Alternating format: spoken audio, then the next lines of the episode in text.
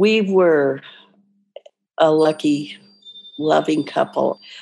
It was magical. It's still magical. I mean, his spirit is still with me, his spirit is still with our children. This is Death, Sex, and Money. The show from WNYC about the things we think about a lot and need to talk about more. I'm Anna Sale.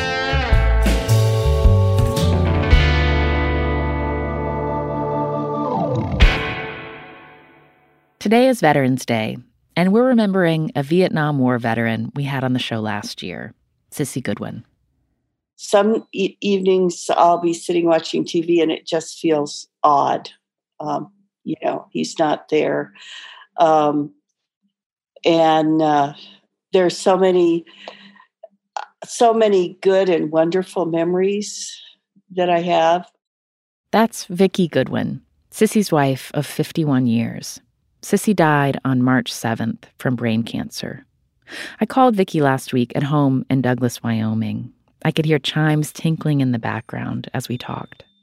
Sissy bought those chimes for me uh, years and years ago for a birthday present or something, but they're they're a wonderful reminder of him. Yeah, it sounds like a like a like an angel in the background. you know, it's very mystical. You'll hear more from Vicki after we listen back to the conversation that I had with Vicki and Sissy together last summer. It's about love, courage, independence, and fighting for what you believe in.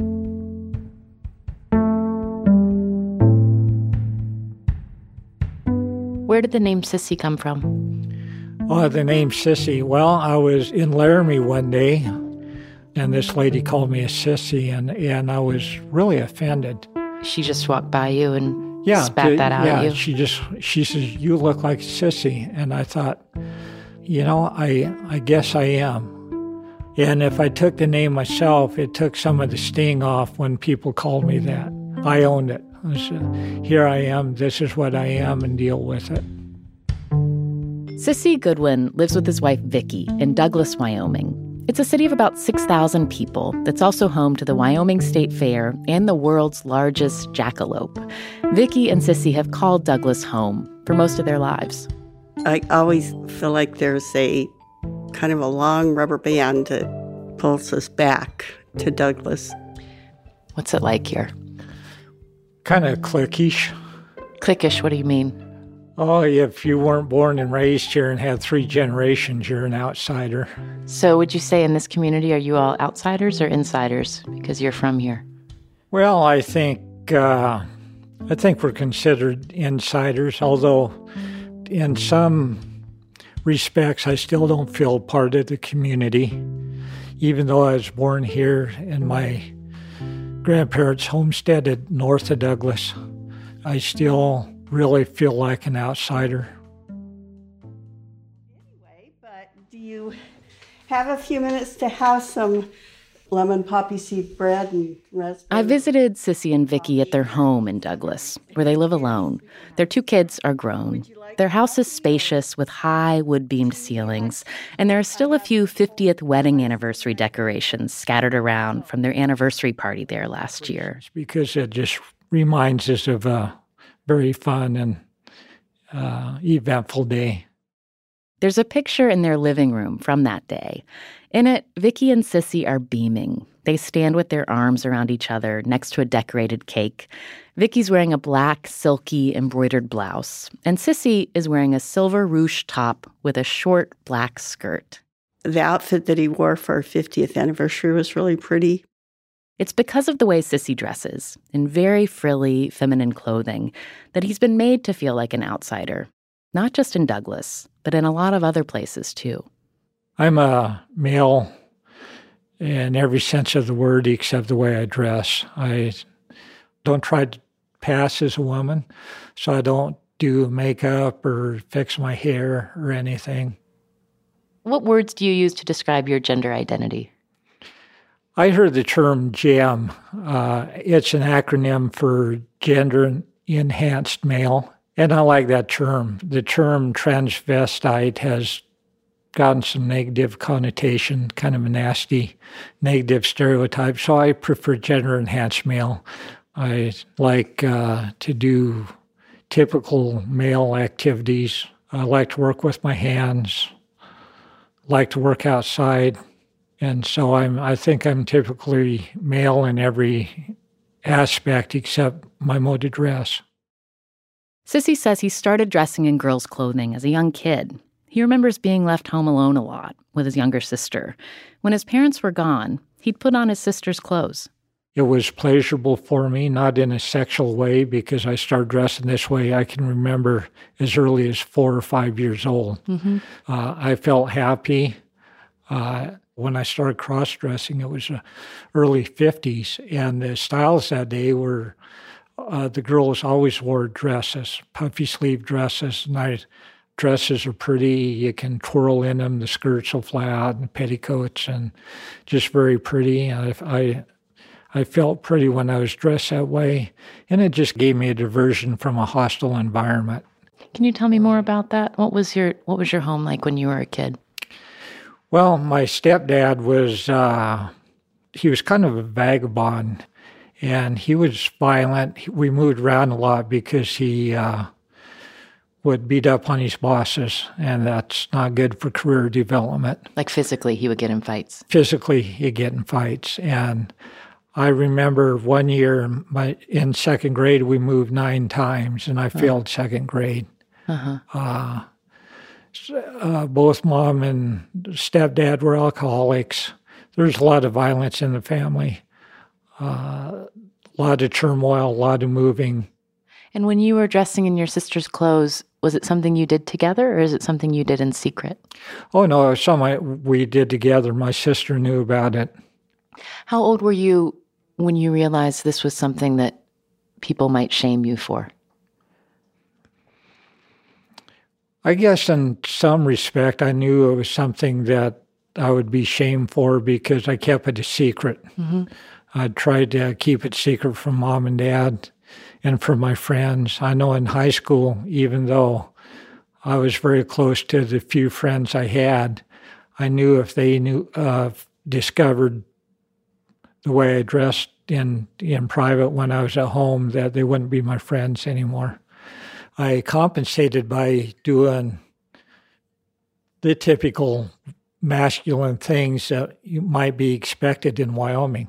I was in Future Farmers of America. I mm-hmm. was on the high school rodeo team. What, so, what was your event on the rodeo team? Uh, bareback riding. Uh huh. Yeah, so you, I, you rode bareback horses that were bucking, and you're like trying to hold on. Right. I did ride bulls twice. My first time and my last time, it was the uh, same ride. they, I, I was trying to cover. It scared to death somebody would find out about me. So I was just, I think I went overboard trying to prove my masculinity to others and probably to myself. Uh, there's a saying in Wyoming called cowboy up, which is tough it out. Don't show your emotions. Be a man. Hold it in. And I think that's the worst thing you can tell a young man because it's healthy to have emotions, to experience those emotions, not hold them in. But as a young man, Sissy did hold everything in. He joined the Air Force after high school and served in Vietnam. He says he was honorably discharged after a sergeant found him wearing a women's nightgown in bed. Soon after he came home to Wyoming, he met Vicki. I was working at the Casper Airport, and I'd stop in at this little restaurant called the Pink Kitchen Restaurant to have supper about every night. And Vicki was a waitress there, and I just, she just was attractive to me. Uh, and I asked her out, and I didn't even get a goodnight kiss that first date. she slammed the screen door in my face. I thought, you know, I'm not looking for a relationship. so much for this. And what do you remember? Well, I I remember Sissy from high school, you know, and he ran with the with kind of a lot of good looking, nice looking guys that I thought were pretty neat. And when he asked me out, I was just, wow, you know, this is really cool. But, you know, I was the uh, kind of girl that didn't kiss on the first date. Didn't, I mean, you know. And I wouldn't ask her out again, except I uh, seen her at college, and I thought, well, I give her one more chance. I'd ask her out out one one more time. They started dating steadily and got engaged in 1968. It was right around then that Sissy told Vicki how he liked to dress in private. He told me he liked to wear nighties to bed and women's underwear and you know and I well okay you know that's not a big deal um, the struggle for me came when Sissy began to be more open mm-hmm. you know when when he really felt the need to be who he was. And that was a, that was really hard for me. I started dressing openly and publicly just a couple of years after we were married. So like the early 70s early 70s i came out gradually really. I started wearing peasant blouses and, and lady slacks in public. And then i graduated towards skirts and dresses and the reason I decided to come out publicly was because I was having some pretty serious emotional and psychological issues. I would come home and uh, put on a dress or a skirt and blouse and was just afraid somebody would find out about it. Mm. And that sent a message to myself that you're a horrible, awful person. Why are you ashamed of who you are? And I knew that I had to had to come out and, and be myself. I couldn't live with that kind of psych- psychological stress and torment anymore. The first time you were dressed in women's clothing and you went out in public, do you remember where you went? Yeah, the first time I went out in public, I put on a dress and I went to the movie theater. And I was so nervous, I came home and, and uh, got sick. No, you got physically ill. I got physically ill because, uh, you know, that's how much stress it caused me to, you know, come out in public and wondering what would would I be arrested? Would I be beat up? And Vicki, when you did you feel like when Sissy was deciding to to change the way he dressed when he left the house, that it was a choice that was harming you? Yes. I mean, at, at, to begin with, I, I felt like it was a choice. And I, you know, people did shame him then. And I was with him, and, you know, some people were making assumptions about me and my sexuality. And um, on the other hand, I had been spending years because Sissy had had, and still sometimes has, but does much better, had very low self esteem. He didn't think of himself as a very good person. That's back in the day of, you know, positive thinking. So I'm putting signs around on his mirror saying, I'm a good person. And I'd make him get up every morning and say, I'm a good person. Would you say it? Yes, I would. It would bring tears to my eyes because I didn't believe it it was one of the most difficult things I ever had to do. And while I'm doing all this stuff, then I'm contradicting what because you know I'm saying I'm ashamed of you, dress differently. So this was happening at the same time. You right. were encouraging him to say I'm a good person in the mirror, right? And then you and, were saying I don't really want to go out with you if you're dressed like that, right? And so I, you know, I had a really challenging time. I it was hard, very difficult. That was probably the roughest time in our marriage when I came out publicly. Vicki was embarrassed to be seen with me. Uh, I would go for walks, and our daughter, our youngest daughter, would uh, go for walks with me. But I felt isolated. I didn't I didn't really understand it. And I didn't understand why he couldn't, you know, just act normal. Coming up, Sissy and Vicki talk about how they got through that rough time in their marriage and the ways that the public perception of Sissy has and hasn't changed over the years. I'm always situationally aware. I used to like to go out and have a beer and read a book.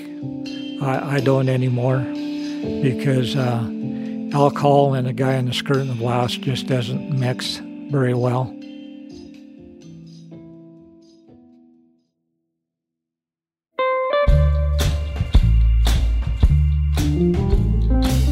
For many of us, 2020 has been a year of great loss.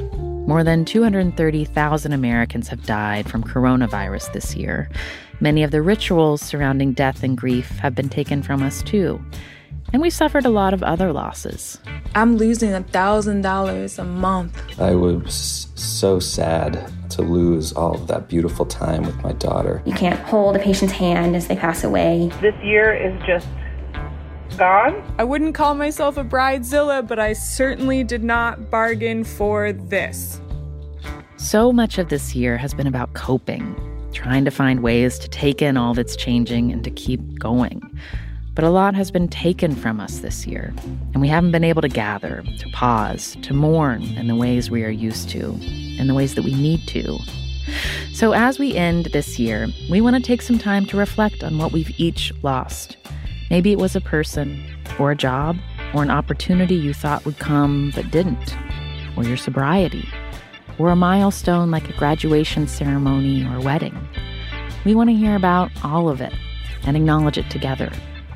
What has 2020 taken from you? You can tell us at a special website we've set up just for this at deathsexmoney.org slash 2020. Again, that's deathsexmoney.org slash 2020. On the next episode, I talk with a former police officer about what happened after he killed someone with his gun. When I didn't feel guilty about it and I didn't feel bad about it, I think the initial thing was feeling guilty for not feeling guilty. It's a it's a very strange thing to try to incorporate into your identity.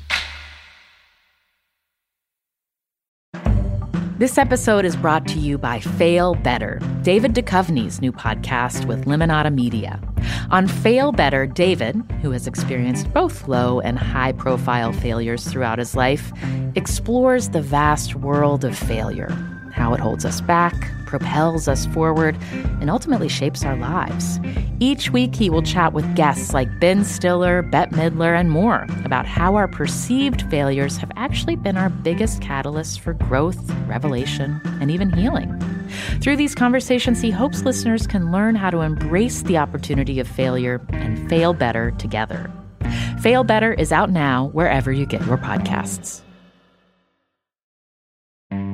We have had a lot of exciting new things to share with you about the show recently, but this might be some of our biggest news yet.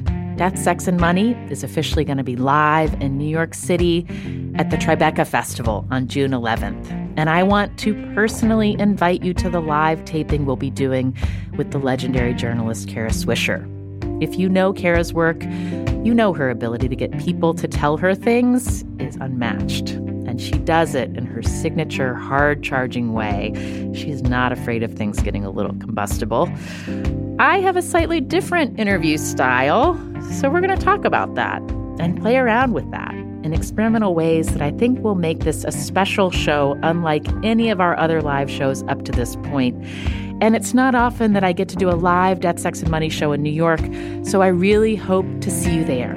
Whether you're in the city, on the East Coast, just been looking for a reason to visit New York City, come on June 11th for this show. You can get tickets now at tribecafilm.com slash death, sex, money.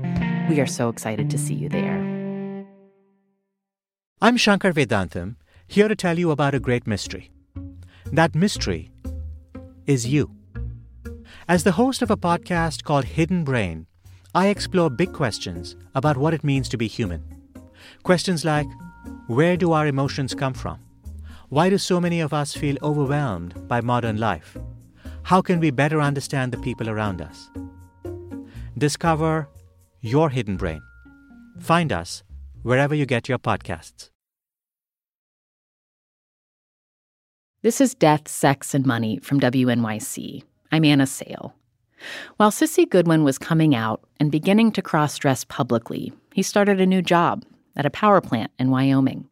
I progressed from a helper shoveling coal my first day, and when I retired, I was a corporate trainer. And and so so it's the early 70s. What were you wearing to work at that time? Well, because of the environment of work, I couldn't wear skirts to work because of the moving equipment, but I wore lady slacks and peasant blouses. Was that an issue with your coworkers or your boss? It depended on the boss. The plant manager tried to fire me, but the human resources manager says, no, I had such a good work record that they couldn't fire me. And was that surprising to you that, that you had advocates? It was surprising, but I knew I was a good employee and I knew I was uh, uh, an excellent operator. I had to be because I was under a microscope.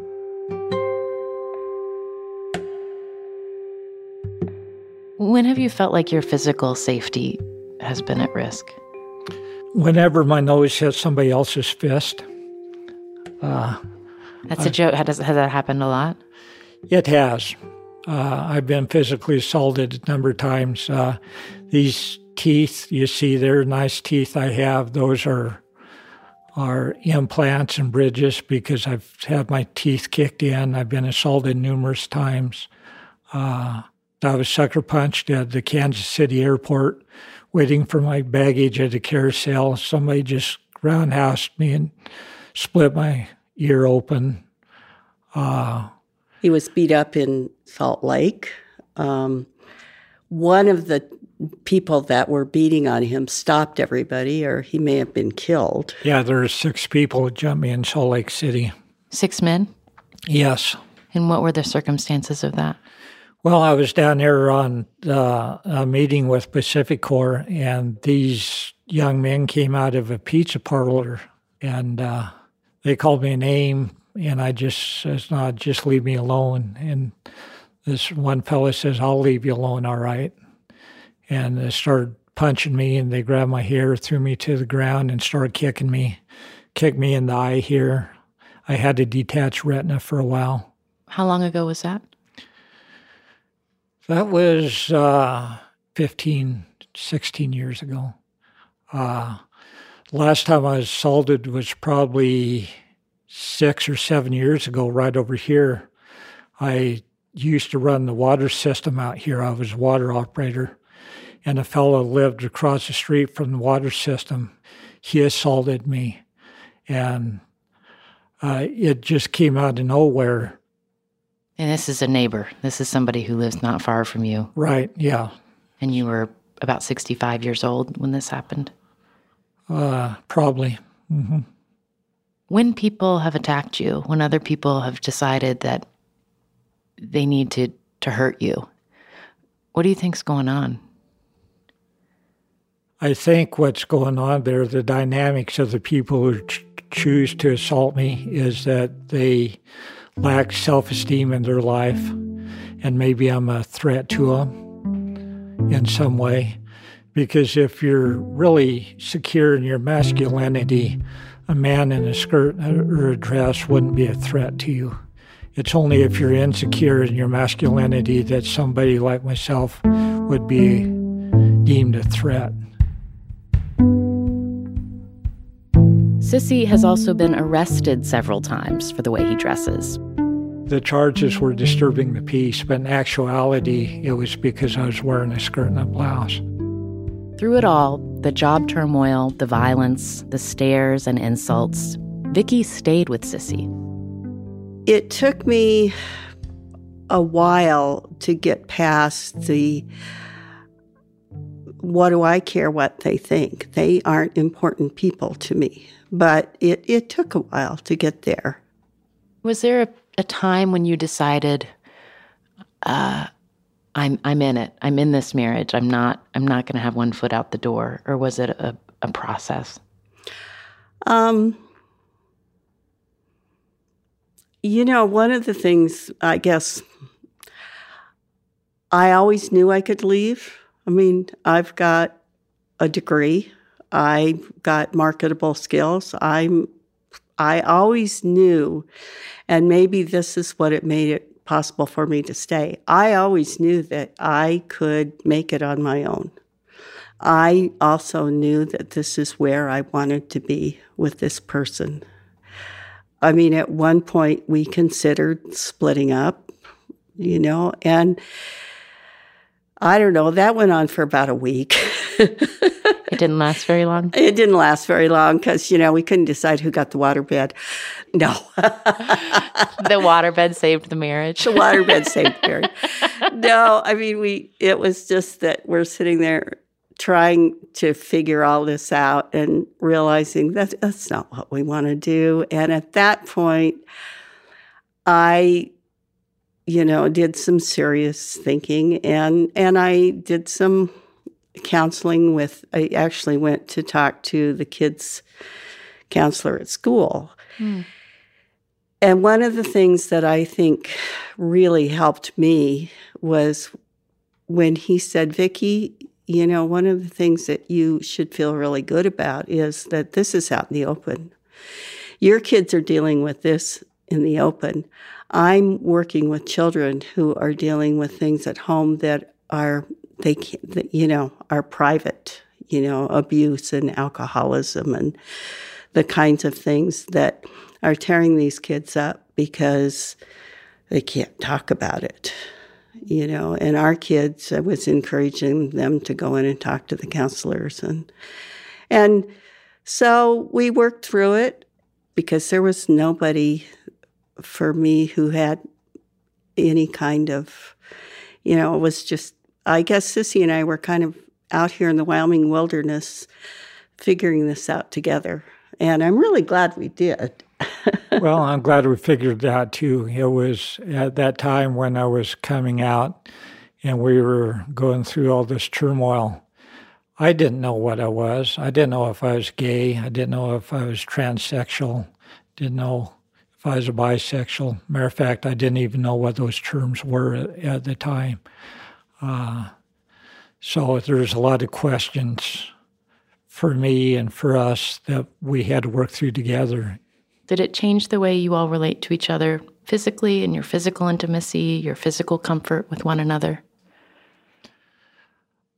I don't know if it's affected our intimate relationship or not. Uh, in that regard, we're uh, probably a typical heterosexual couple, mm-hmm. and we always have been, and that hasn't changed. Do you, do you think so? I don't think it's. I don't think that's changed any of that. Mm-hmm. And Vicki, when the counselor said to you, "At least your kids are dealing with this out in the open,"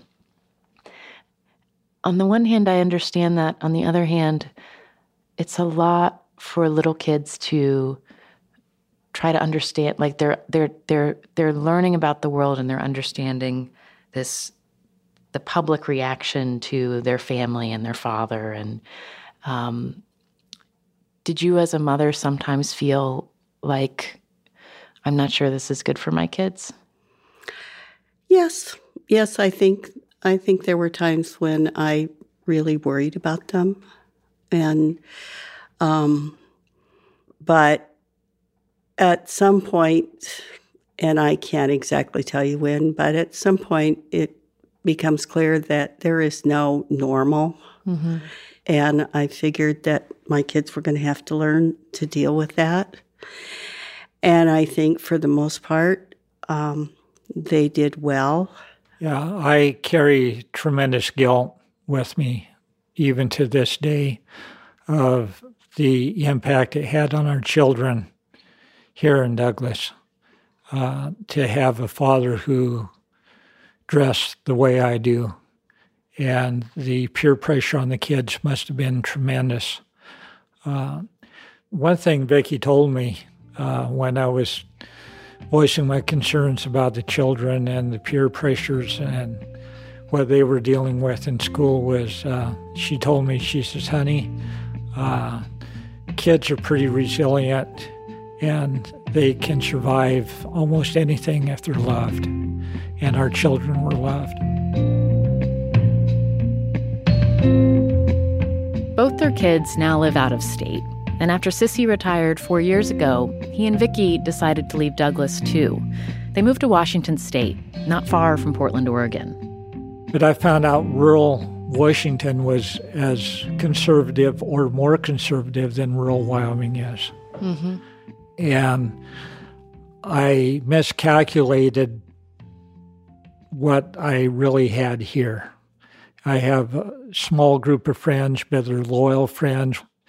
And so after we moved up there, I terribly miss the friends I had in Douglas. And Vicki, how did you feel about coming home?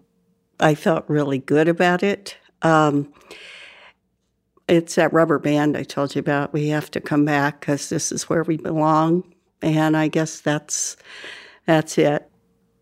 Do you have any friends, whether locally or wherever, who identify as along a spectrum of gender nonconforming or having a different gender identity than what's considered the mainstream in, in Douglas, Wyoming? I've had acquaintances come up to me in Douglas and say, you know, I secretly cross dress. Please don't tell anybody. Uh, so I've had a number of people like that come out and confide in me. But no, I don't have any friends that would be transcend any traditional gender stereotypes here in Douglas. Although our oldest son is transgender, uh, male to female, so I, I should say our oldest daughter is transgender. How did your child tell you that they were trans? Gosh, I don't remember when he or she first told me. See, I still have trouble with uh, pronouns. Uh-huh.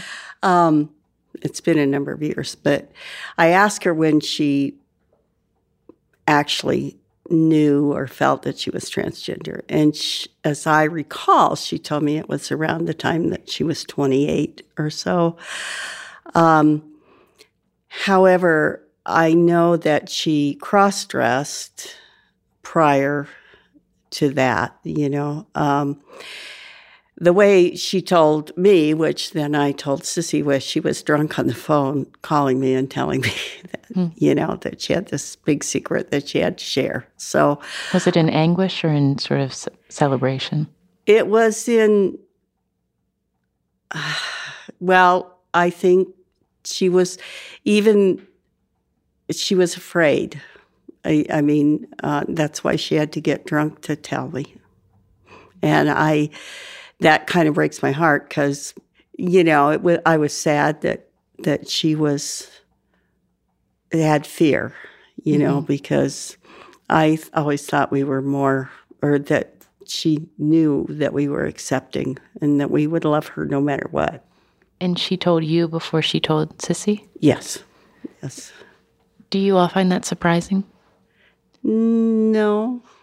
No, I. Uh, it's been a little difficult for me that she is transgender, and it shouldn't be with my lifestyle and what I've been through. But you have this baby boy and uh, grows up, and uh, in high school, he's three varsity letters. He was very popular in high school.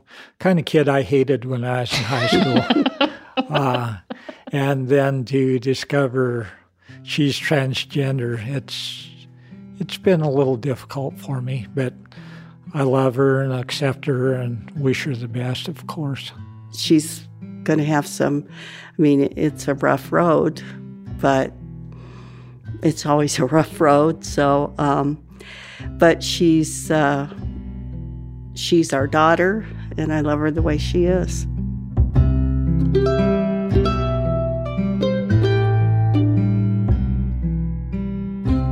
That was Vicki and Sissy Goodwin together in their home in Douglas, Wyoming last July.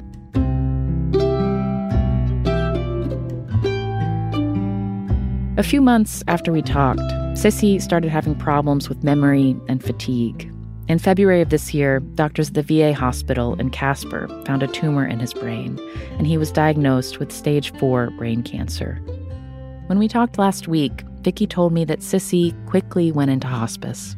It was just five weeks from diagnosis to death. Wow. Um, and he knew that he was dying. And I, I loved at the hospice. I had got into the when we were going into the hospice. I made some comment about, well, I suppose you don't allow alcohol, and she said, "Oh, yes, we do. yes, we do." so, one of Sissy's final requests was for uh, rum and coke because he loved rum and coke. And I went down to the liquor store and got him some really good rum and and some coke, and I could sponge it into his mouth. And Oh, so we did that. He, the hospice, dressed him in nightgowns. You know, his preferred mm. style. I mean, and, and they were just they were just wonderful to him. Uh, the kids were able to to come and visit each of them. Um, his friends came from Utah. I mean, it was just there were days in the hospice room when I, you know, there there wasn't room for anybody else. We had um, just such an outpouring. Then um, there was a resolution introduced. The Wyoming legislature was meeting at the time. A resolution was introduced to recognize Sissy for all the work that he had done. And it was signed by a lot of legislators, both Republican and Democrat, recognizing him for, Mm. you know, all of his contribution to the LBGT community, to all being a, a veteran, Mm. all of those wonderful things. He actually received it the day that he died, mm-hmm. and I I read it to him. By then, he was kind of out of it, but you know, I think it did touch his heart. do you have the proclamation nearby? Yes, just a second.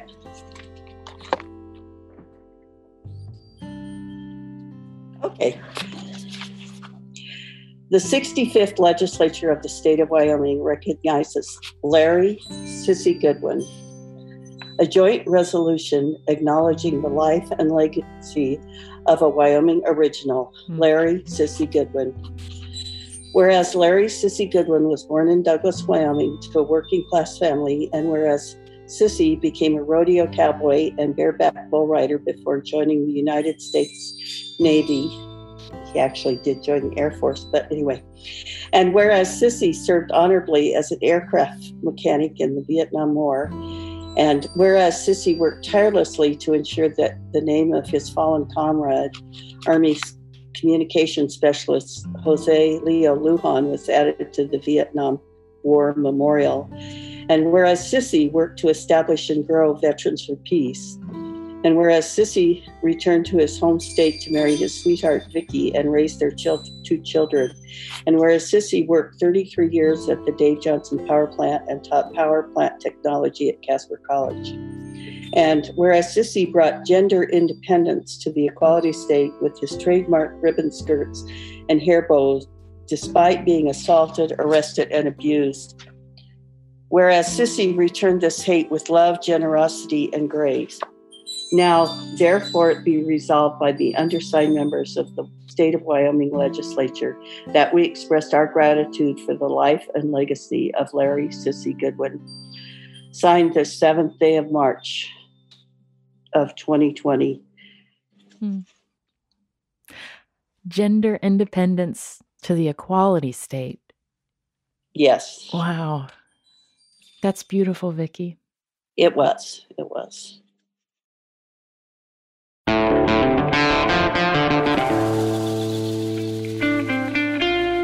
That is Vicki Goodwin. She worked the polls last week as an election judge, and just to be safe, she's now currently quarantining at home.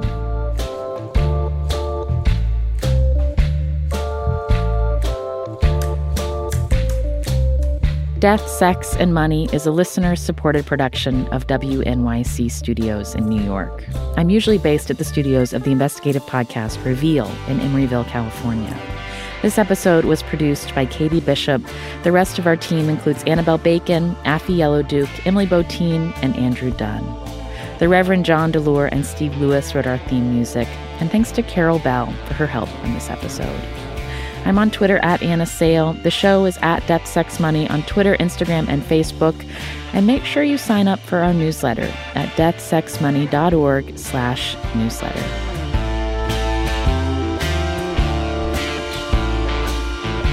Vicki told me that their longtime neighbors, staunch Republicans who are in their 90s, miss Sissy a lot. I first heard about those neighbors last year from Sissy, who, when we met, was wearing a mismatched floral top and striped skirt.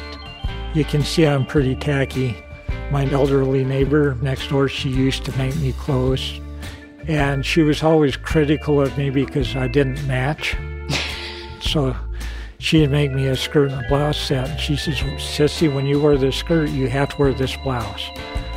And uh, she'd actually get angry with me if I didn't didn't match. I'm Anna Sale, and this is Death, Sex, and Money from WNYC.